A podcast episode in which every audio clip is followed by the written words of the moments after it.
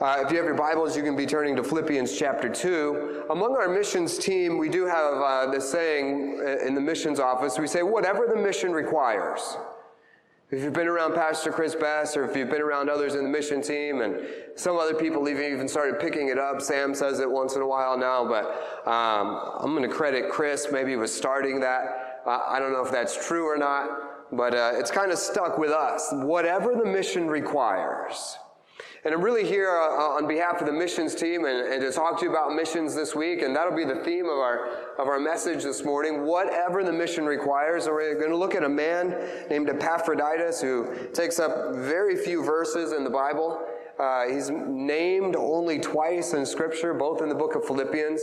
Uh, but he lives this. He is the, I think, one of the, the perfect models of us for a life that lived according to this mindset.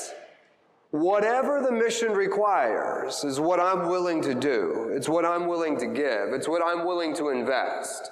And the mission, to be honest, is going to require a lot from a lot of us.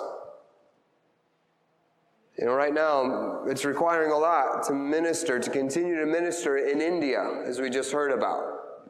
And this will look different for different people and it'll look different at different times in life, but I think there are some key characteristics and key character qualities that come out of, of this man's life that we can take and then apply some key principles into our lives if we too are going to be ones who live as the mission requires. Meaning, we're going to be the ones who actually get to live to accomplish something that matters with our life, and that's because it matters for eternity.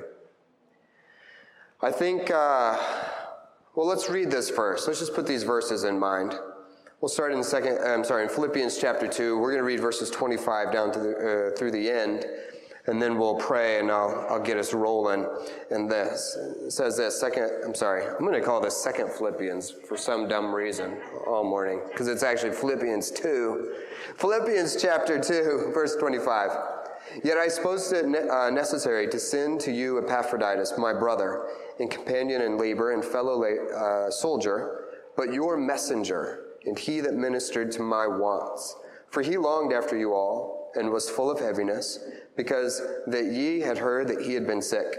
For indeed he was sick, nigh unto death, but God had mercy on him, and not on him only, but on me also, lest I should have sorrow upon sorrow.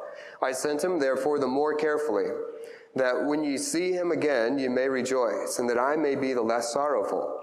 Therefore, I'm sorry, receive him therefore in the Lord with all gladness, and hold such in reputation, because for the work of Christ he was nigh unto death, not regarding his life, to supply your lack of service toward me. Let's pray for this uh, time together and we'll jump in. Heavenly Father, we do thank you that you have allowed us to be a part of your mission. You've called us into your presence. You've called us into a ministry of reconciliation. You've called us into the work of discipleship. And God, I pray that we would be people who uh, are equipped and that that equipping would, would include getting a right mindset. A mindset that, that allows us to move forward even when things are difficult, a mindset that allows us to move forward when things are uncomfortable and unwanted, but a mindset that says, no matter what you need, God, no matter what the mission takes, that's what we're willing to do. In Jesus' name, amen. So, a quick summary uh, to kind of recap what I just read to you. So, uh, Epaphroditus is from the church at Philippi. Uh, the church at Philippi was a church that, that Paul knew well and loved well, and that church actually supported Paul in his missionary work. And there came a time when, when Paul was put into prison again. This would be in his second uh, imprisonment and they send Epaphroditus with a love offering to go and to minister to Paul. So Paul, in this in the second uh, time he's imprisoned, he's really on house arrest. He's got this place that he's able to live and, and continue to, to minister and to receive visitors. And, and the church at Philippi says, well, then what do we do? How do we help Paul? How do we help Paul in his ministry? And they, they collected some money, and, they and so Epaphroditus is the messenger that went to Paul. And ultimately, what, what happens is Paul is going to keep him for a while and he's going to minister, but then Paul is going to write this letter of Philippians and send it back by the hand of Epaphroditus. So Epaphroditus delivers what we now have as the epistle of, uh, of Philippians to, the, the, to that church. He carries that letter back to the, the Philippian church or the church at Philippi. And that's essentially all that we know about the life of Epaphroditus. And then a few just kind of character qualities that it lists here. Now, I think that Epaphroditus was the original Bilbo Baggins. You guys familiar with, you remember the, the Hobbit and the Lord of the Rings? Now, I'm going to be honest, I'm not like a, an expert on this stuff. The Lord of the Rings and the Hobbit, maybe somebody is, uh, and they'll set me straight, and that'd be good. Um, but Bilbo Baggins was, re- was recruited into a mission that he really didn't want to be a part of at the beginning. Uh, and then he was sent on this great journey, and he goes and he, and he fights with the dwarves to help them win back a land and defeat a dragon. And who's the like the king of the dwarves? The guy? Does anyone know? Who's the guy? He's, anyone know that name? Nobody? I don't even know if he's a king. It doesn't even matter. It's not maybe somebody knew. Uh, and he comes back and he finds that, you know, that uh, all the hobbits thought that he had been dead and they're selling off all his stuff. And he's like, I'm not dead, I'm Bilbo. And they're like, You're not Bilbo, prove it. And he proves it.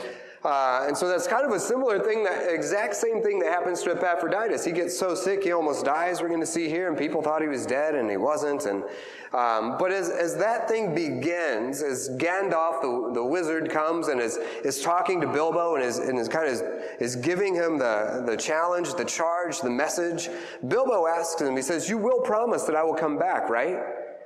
And Gandalf responds, No. But if you do, you won't be the same. And this is the same promise that, that the Lord would make to each and every one of us as we consider the reality of entering into His mission. And maybe some of us would ask that, Lord, is it going to, is it to cost my life? If I get on this plane to go, will I, will I come back? Can you promise that I'm going to come back to my family? Can you promise that I'm going to come back to the church? Can you promise that I'm even going to stay alive? And the Lord, like Gandalf, is going to say, No, I can't promise you that. You have to weigh that before you go. But if you do come back, you won't be the same. Of course, if you've seen the movies or read the books, then you know that that's exactly what happens with Bilbo. He goes and he comes back, and he's not the same. Uh, and so perhaps I, this character is even based off of Epaphroditus himself, that movie character. So here's our key theme for this morning then. Living for the mission requires you to disregard certain things. I choose that word because in verse 30 it says that, um, that he was not regarding his own life. It will require us to disregard certain things. And that's basic the summary of Epaphroditus' life that because for the work of Christ he was nigh unto death, not regarding even his own life to supply your lack of service toward me.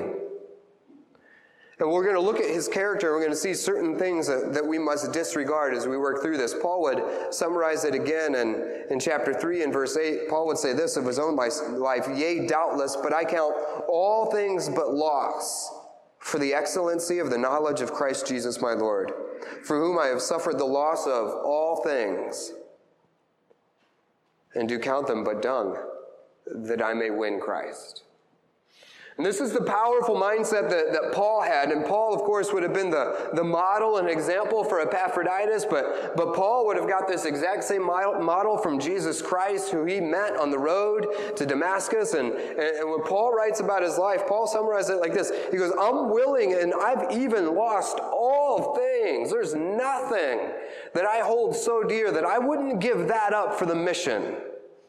Whatever the mission requires, Paul says. In fact, as I look back at all the things that I have or am or can be or am identified as, it's all dung. That I may win Christ. Even that good looking bobber. Or whatever you're, you know, I don't, I just met Mark this morning. He's got a nice looking motorcycle. I parked next to him. My motorcycle's not as nice looking.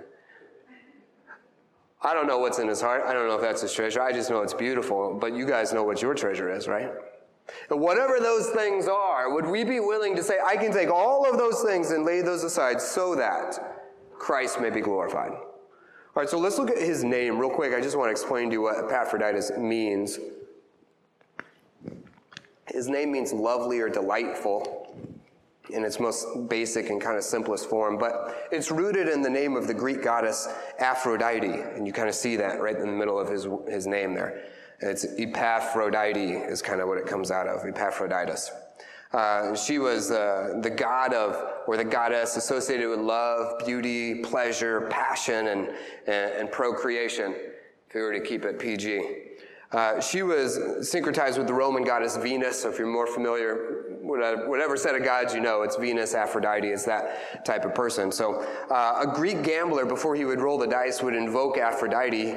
Um, she was kind of the goddess of the gamblers also with the phrase Epaphroditos, which so his name is kind of a play on that on that phrase, but what it literally meant was the favor of Aphrodite. So a gambler would would roll the dice and would ask the, the goddess Aphrodite to give them favor as they gambled. So uh, what we know then, based uh, on his name, he comes from a Greek background. Epaphroditus does. His family uh, were worshippers of the Greek gods, and specifically they were they were given to the goddess Aphrodite. They even named their son after it. So he is one who brings favor to Aphrodite. Uh, oftentimes, however, this name was the name of a slave uh, who was expected to, uh, to perform sexual service in honor of the goddess Aphrodite. So that might give you a little bit of background into his upbringing and maybe uh, the things that he has already suffered for a, for a false God in his life. But that's who he is, uh, as best we can gather, because we don't have a lot of, uh, of biblical insight into exactly who this man is. But we do see his character. And that's what we want to look at. His character, beginning in verse again 25, yet I suppose it necessary to send to you Epaphroditus. And then he begins to list out certain just descriptors of who he is. And first he says he's my brother. So we know that this man is a believer. He comes from a Greek background, so he, he, he wasn't a Jew, but he is a, a, a Gentile convert to Christ. Which also means, based on what we just said about their uh, affection for Aphrodite, that for him to come to Christ meant that he had to give up his family, he had to give up his religion, he had to give up his personal beliefs, he had to give up his master's beliefs. For him to come to Christ was actually a big deal. Many of us don't understand how big of a deal it is to actually put your faith in Christ in some cultures. Some of us here might, but most of us don't, growing up in America and growing up in the Midwest and growing up in a generally Christian environment. Uh, we were just praying for India. Uh, I told you we used to live in Pakistan. Those are parts of the world where giving, where, where becoming a Christian actually requires you to leave everything that you have and are. Oftentimes, in a place like that, your own family will try to put you to death simply for naming the name of Christ. And so, likely, this, this could have been the situation for him, though the Greeks were much more tolerant of, of multiple gods and may have just said, ah, whatever, new God for you, that's fine. Uh, the Hindus oftentimes will say, New God for you, add Jesus to the collection. The Muslims would say, You want to follow Christ over your dead body. Not mine, but over yours, because we'll make sure. And that's oftentimes what the family will do. Now, so like all who, who, who do get saved, we must make an individual and, and personal choice, just like Epaphroditus did. Uh, you know, and, and we have this saying, the blood is thicker than water. Paul calls him a brother, but he's not just calling him a physical brother, because blood is thicker than water, but the spirit runs deeper than blood. And some of you get that too, because some of you maybe have had to give up physical relationships, or maybe you have found deeper and more meaningful relationships within the body of Christ than you actually have with your own blood now. Some of us have blood relatives who have rejected the Lord, who have, who have, turned their back on the Lord, who think we're crazy for what we do. Here's the good news, and the same relationship that Paul had to Epaphroditus is the relationship that many of you have found at Midtown. Is that I've got brothers now. So the mission number one requires a brotherhood.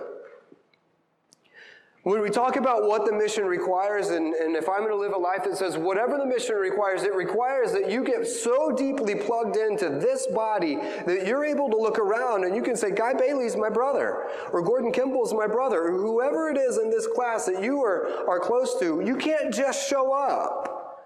You can't just attend. The goal is 1 Corinthians 12 that you become such an integral part of this body that you are, you are necessary. And whether you realize it or not or think you're insignificant, the fact that God put you here means that God thinks you're necessary to this body. So it's not enough to get the Heavenly Father. and then just keep showing up. It is for salvation, right? It's enough to get saved. You get the Heavenly Father. But I must have a brotherhood as well, whom I'm willing to bond with, to have real and intimate relationships with, iron sharpening iron types of relationships. 2 Corinthians chapter 2 and verse 13, Paul writes, I had no rest in my spirit because I found not Titus, my brother. You see the, the, the burden that Paul has for a brother in Christ when, when the messages go out in your WhatsApp and someone says, Hey, I'm going through this or that. Hey, pray for me for this or that.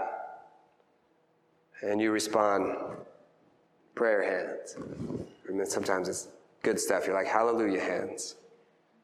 But then you don't actually pray, or that doesn't actually touch your heart. You're like, I'll throw one up. Yeah, God, help so and so through the thing. Amen. All right, I prayed for you. Because we want to be able to say in WhatsApp, we're like, I did, I prayed for you. But Paul says, Where's, where is Titus? Titus, my brother, I had no rest in my spirit because he's at unrest. Do you have those kind of relationships in this room right now? You should. And the mission will require those types of deep and personal relationships. On Wednesday morning, we have a, prayer meeting. It's usually uh, primarily the staff and some of the pastors, and then a few other people will come in. But typically afterwards, um, we go into the kitchen to, to raid the leftovers from the Tuesday night meal. And uh, it's a good time. It's like the best time. So it was Tuesday tacos. So Wednesday morning, you know, Wednesday lunch, we're getting tacos. So it's like me and Kenny and Brandon and uh, Mitch Dobson was in there, and Sam. Chris Miller wasn't there this past Tuesday. You know he was. Yeah, Miller was in there too. So it's like, you know, it's just this group of guys in the kitchen, and we're all trying to get food out. We're trying to warm it up, and we're and we're joking around. We're giving each other a hard time. And Kenny stops. He goes, guys, he goes, I feel like I'm in the kitchen with my biological brothers. And we're like, yeah, it does feel like that. Like it, this is this is what it was like growing up, with having brothers. You should have that. You should feel that way about people in this room, about people in this body with you. If you don't, well, then invite someone to your house. You begin the process. Well, I don't know anybody. Well, invite them over for dinner. You'll get to know them. Either you'll sit there and stare at each other in silence, or you might just start talking. Like you go, well, they're here. I guess. Uh, what's your name again? I do. I start with the basics. That's how we feel. And I love that. I love that I get to be a part of a body that has that, that, that I have guys that I know would give uh, whatever to sacrifice to help me and to help me in my mission and I for them. And, uh, and when things happen in their lives and when a message goes out in our pastor's chat, I know it's touching the hearts of those men. They're not just like, they're like, oh, that breaks me too. You should be broken for the things that, that your brothers are breaking for. So the mission requires that. The mission requires that we get one another's back. This is one of our principles here, and Sam preaches it all the time, but it requires that we function in unity. It requires that we assume the best about one another when things are unclear. Right? My, I, have, I have kids, my sons, biological brothers. They're just at that age where they don't assume the best about each other. It's like something isn't where it was supposed to be, and immediately it's the brother's fault, so they get in a fight. And then the one who accused the other is like, oh yeah, I left it in the car, my bad. Probably wouldn't even say my bad, they're just getting, you know, we can't function like that. We cannot. The mission will re- require us to, to say, I've got your back no matter what. And we, we teach that and we preach that practically as we're sending people out on mission trips. We always say, you want to get some prayer partners. And in getting prayer partners, we want you getting people that will, will be so invested in the mission. If I'm in Dallas for the next three days and I say, John, I need you to be my prayer partner, that's not like, all right, prayer hands whenever. That means like I might have to text you at two in the morning because something serious is going down and I don't expect you to be awake, but when you get up to do your devotions, like I expect that you're on your knees really wrestling with this thing. Because if, if, it, if we're not, then the mission doesn't move forward. We have to get each other's back. We have to be praying. Next, he says that he says he's my brother. Then he says he's my companion in labor. So he's a co-worker. It means he shares the load. He's willing to lift.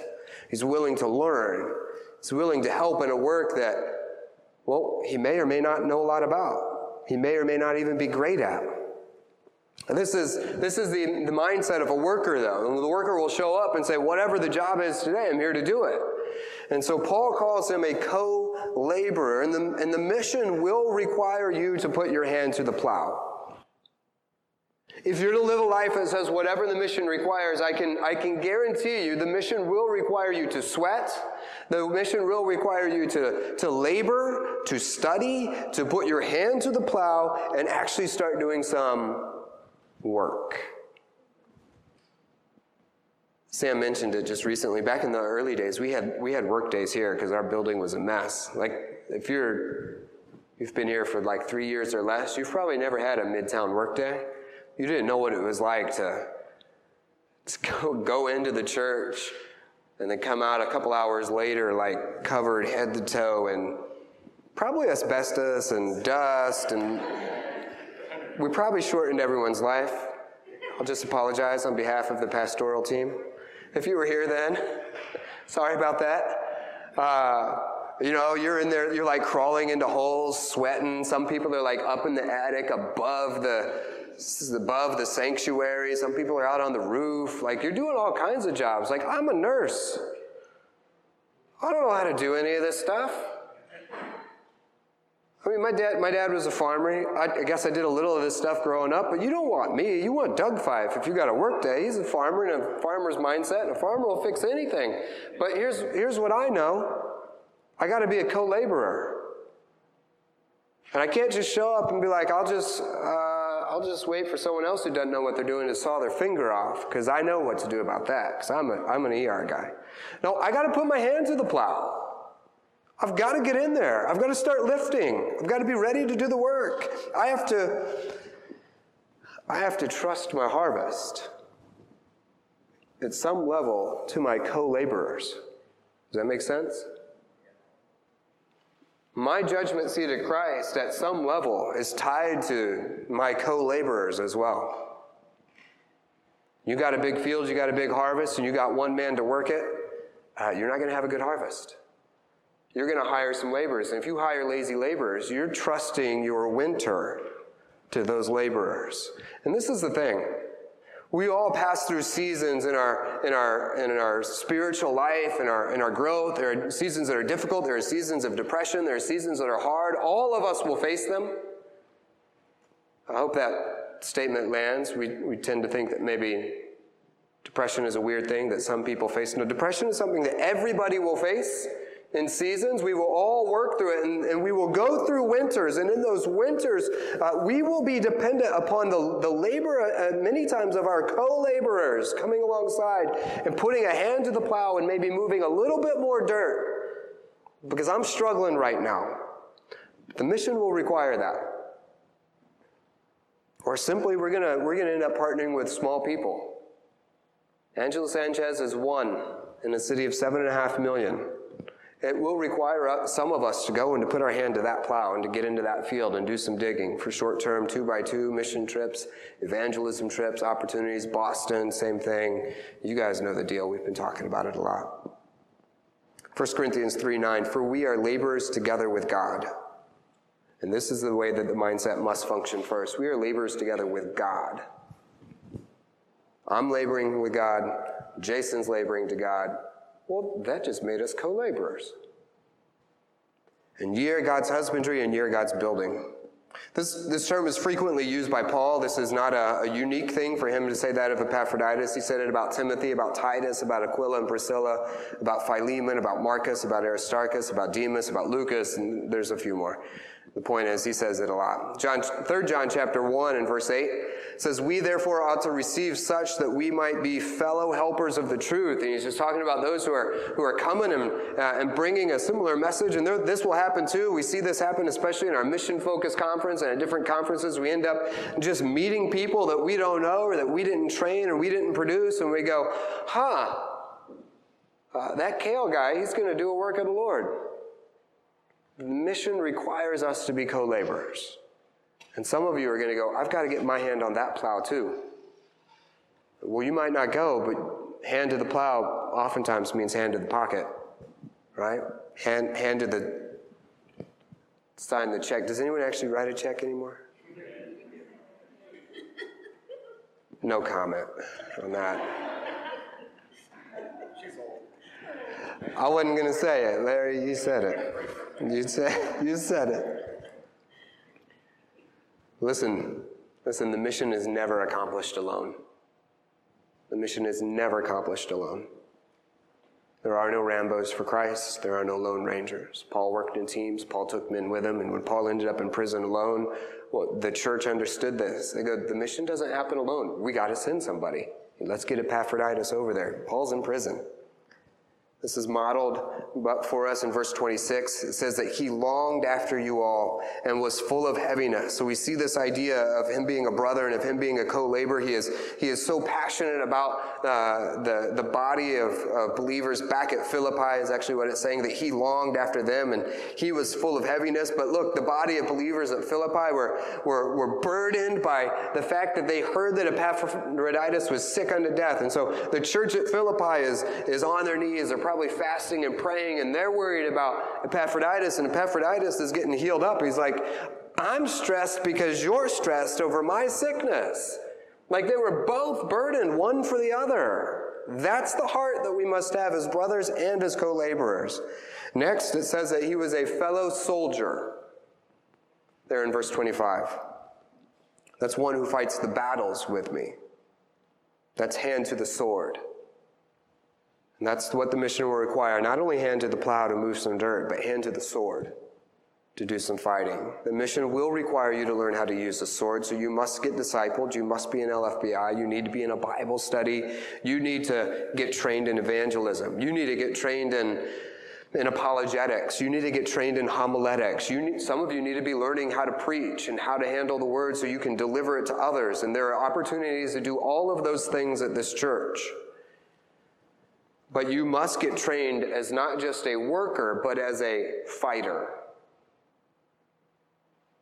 I got to get lean, I got to get mean, I got to get strong, because fights are coming.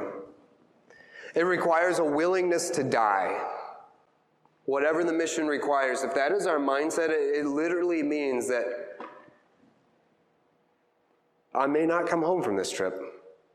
I may not come home from this trip to church, even it must require us to settle this issue is God worth not just my living my life, but my giving of my life? So I must trust my life to Him, and that also means that I must trust the next generation to Him.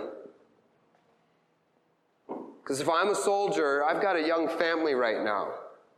And a lot of us would use that as an excuse to say, I can't be a soldier because I have a family. Listen, I have to trust the next generation to Him too. Should the Lord see fit to take me out now, what of my children? Well, I'm trusting in, in the Lord to deal with that. I'm trusting in y'all to deal with that as fellow laborers who would help out and pick up and take over and, and own my kids. I'm trusting that this body and God would not, would, would, would not let them down either. But that cannot be a reason or excuse as to why I cannot go or cannot get involved. This is an interesting term, though, fellow soldier. We know that literally Paul wasn't a soldier. He wasn't in the army. He was a, he was a scholar. He was trained in books, not in swords. Uh, so he's not one who's, who's referring back to those days in, you know, in the Roman army. Uh, he's using it as a spiritual reference into the battles that he's entered into with the Lord. However, he only calls two people in the Bible fellow soldier. Well, three, I think, by, by implication. He only uses that word twice, once right here, specifically of Epaphroditus. So this is a very unique thing. He uses again in Philemon of uh, Archippus. Uh, and, he, and he says, We, he is a fellow soldier with us, talking about him and Timothy. So it's Timothy and, and Epaphroditus and Archippus. Other than that, he doesn't call anyone else a fellow soldier. And I think this is, is true of what we find in the church. We, have, we find a lot of people who are willing to, to put their hand to the plow and get involved in the labor and the, and the dirt moving, but when it comes time to actually get equipped to fight, you'll find few, many, much fewer who are willing to put their hand to the sword and to do the work of the fighter. We got a lot of gardeners. We have few who know how to hold a sword and shield. And that's what Paul was saying. This man was willing and knew how to do both. Soldier, in fact, itself is an interesting word in the singular. It's only used five times in the Bible, and they're all in the New Testament. So soldier isn't, you know, really laid out for us all that much, but most famously, 2 Timothy 2, 3 and 4, thou therefore endure hardness as a good soldier of Jesus Christ. No man that warreth entangleth himself with the affairs of this life that he may please him has chosen him to be a soldier. And so listen, the mission will require you to fight. Whatever the mission requires, I can tell you right now, the mission will require you to fight. And the mission will require you to be willing to give your life. And he models this, we saw it in verse 30, because for the work of Christ, Epaphroditus was nigh unto death. So he had to make this journey. He went from Philippi to where, where Paul was and, and house arrest. It was about a, I, I read it, I think I, I don't think I wrote it down, 730 mile journey. They estimate it took 57 days uh, to walk it. Uh, if you stopped for, for Sabbaths, that's almost two months of solid walking just to get there. This is the mission that he was willing to go on.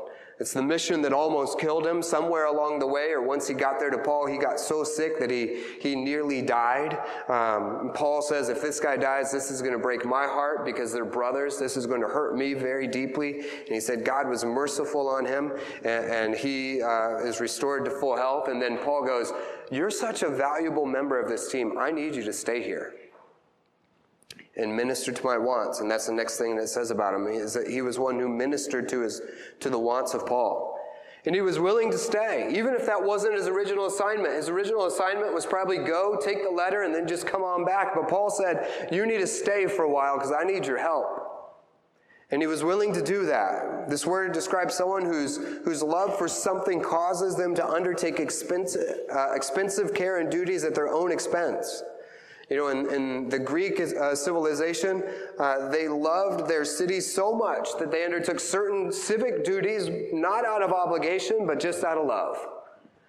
They're like, I, I just think that fountain's so beautiful. Uh, Saturday morning, I'm going to go clean it. And who's paying you to clean it? Nobody. I just love it, and I just love my city. It's that kind of mindset, right? And so that's the mindset that he says Epaphroditus had towards him and toward the mission is that he would come, and when Paul said, Look, I'm, I'm on house arrest. They're feeding me ramen every day. Uh, you know, some days I'd like to get some vegetables. And Epaphroditus said, Let me go get a job. And I'll support you and me through that job. Epaphroditus was also trained uh, in writing. There, there's uh, speculation they probably did actually was the was the pen was the hand that penned some of the letters. He probably did some writing for Paul, some journaling, some documenting, as Paul was, uh, you know, struggled with that as we know. It appears that. Uh, that these are the things that Epaphroditus literally did while he was there. He just ministered to, the, to, to his wants. Whatever you need. That's a hard position. Not many of us are willing to say, I, I, I'll put myself in as a servant. You need servants? Plug me in. Oh, thanks. Can you grab me some coffee? I'm, who do you think I am? I should be preaching. I don't grab coffee. Okay. Will you grab me some coffee? Romans 15 and verse 16, that I should be the minister of Jesus Christ to the Gentiles. God called Paul to a work that he didn't necessarily want. Paul was happy in his, in his, in his role ministering as a Jew, and even after he was, came to Christ, he would have been just as happy uh, ministering to his brothers in the faith, and he tells us that. He's like, I want to go to the Jews. And God said, I want you to go to the Gentiles. And Paul said, Well, whatever the mission requires. Plug me in as one who administered to the wants of the Lord. Paul was, was again the example in this. Paul got his example, of course, from the Lord God himself. Also, he was a messenger, it says next. Well, let me tell you this in, in terms of uh, ministering to my wants. Also, the mission will require you to value other cultures and priorities. especially if you're going uh, on a missions trip or as a missionary. We don't have really any time to dig into this, but the mission will, re- will require you to value other cultures and priorities and, and the idea that things can be done differently and can still get done. Uh, so just put that away in the back of your mind. Messenger, that's the last thing that Paul says about him. He's also the messenger. He came from you to me, and, and Paul ends up sending him back. This is the same word that's translated as apostle. So uh, Epaphroditus was a sent one. He was an apostle from the Philippian church to Paul, and Paul sends him back. In Philippians 4.18, Paul writes, But I have all and abound. I am full, having received of Epaphroditus the things which were sent from you, an odor of a sweet smell and of a sacrifice acceptable and well-pleasing to God. That's the only other time his name is mentioned. But he, he is one who came and brought uh, the right message at the right time. Proverbs 25.13, As the cold of snow in the time of harvest, so is a faithful messenger to them that send him, for he refresheth the soul of his masters. And the point here is that, is that are you one that we can entrust with the message? The mission will require you to take a message and deliver it and make sure it gets to the people on the other end. The mission requires us to prioritize the message over even our own wants, desires, and times at home. What we see here from this passage is, is that it says that Epaphroditus longed for his church back at home. It seems to me like Epaphroditus wasn't one of those guys who was just naturally built for missions. He got there and immediately he's thinking about getting home. Some of you may be like that. Pastor Kennedy has shared that he's like that. As soon as he lands in Africa, he's already thinking about how soon do I get home. I'm not built like that. This may sound weird to everyone who's married. We were just in Dallas. Miles and Lisa were asking me about about missions. They're like, you, I was there by myself. I didn't bring my wife or my family. And they go, is this hard for you? Is it a struggle? Do you miss your family? And I'm like, yeah, you know, I miss my family. And I call them and it's good to see them. But I don't like, I don't dwell on that. I don't know. It's just this weird thing in me. It's a, when I get on the, on the plane to go on a mission trip, my heart and my soul and my mind know that I am going for one singular purpose.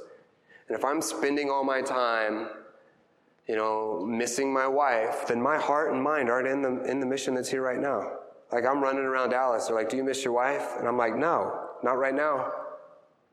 I know that sounds weird to some of y'all, but God put me there on a work, and I'm like, I'm just here to work. Not everyone's built like that. I think my wife gets that. I love my wife. I'm not saying that as soon as I get on the plane to come home, that changes. And I'm like, it's time to get home. Um, but when it's time to work, it was time to work. When I'm on the mission, I'm on the mission. And I can prioritize that over the things at home. Why? Because I know I have fellow laborers, and I know you guys are looking out for her while I'm away, and I don't have to worry about that. And I know God's got that. But the mission will also require a deep passion for souls.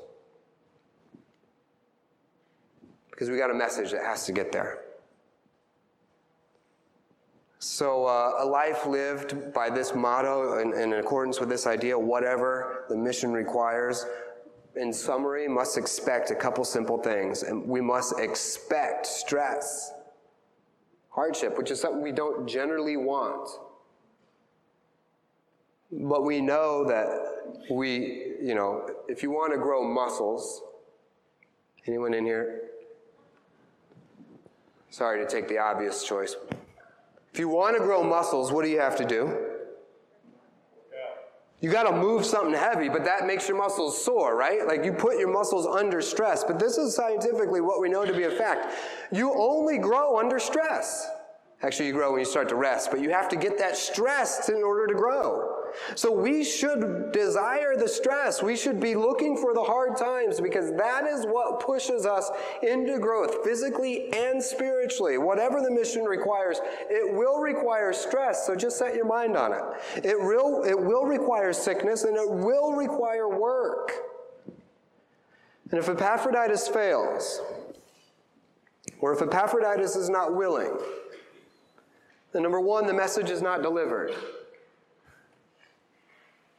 If you fail or if you are not willing to engage in the mission that God has called you to, then at some extent the, the message is not delivered to the people that God has called you to deliver it to.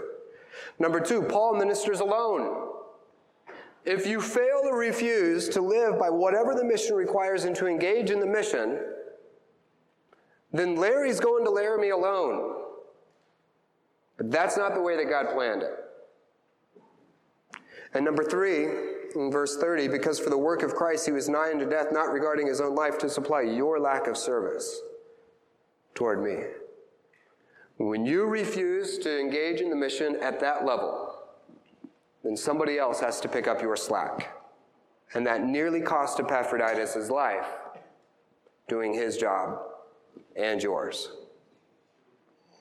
So we must be willing to take that mindset and say, absolutely, whatever the mission requires, and these are the things that will require, I'm willing to do that because souls are worth it and because souls were worth it to God.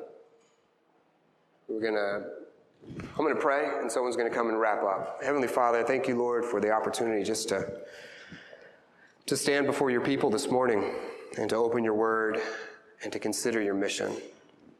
Lord, I pray that you would just take the points and stick them to the hearts where they need to be stuck, and uh, that we would be a people who would say, whatever the mission requires, God will give it to you in Jesus' name. Amen.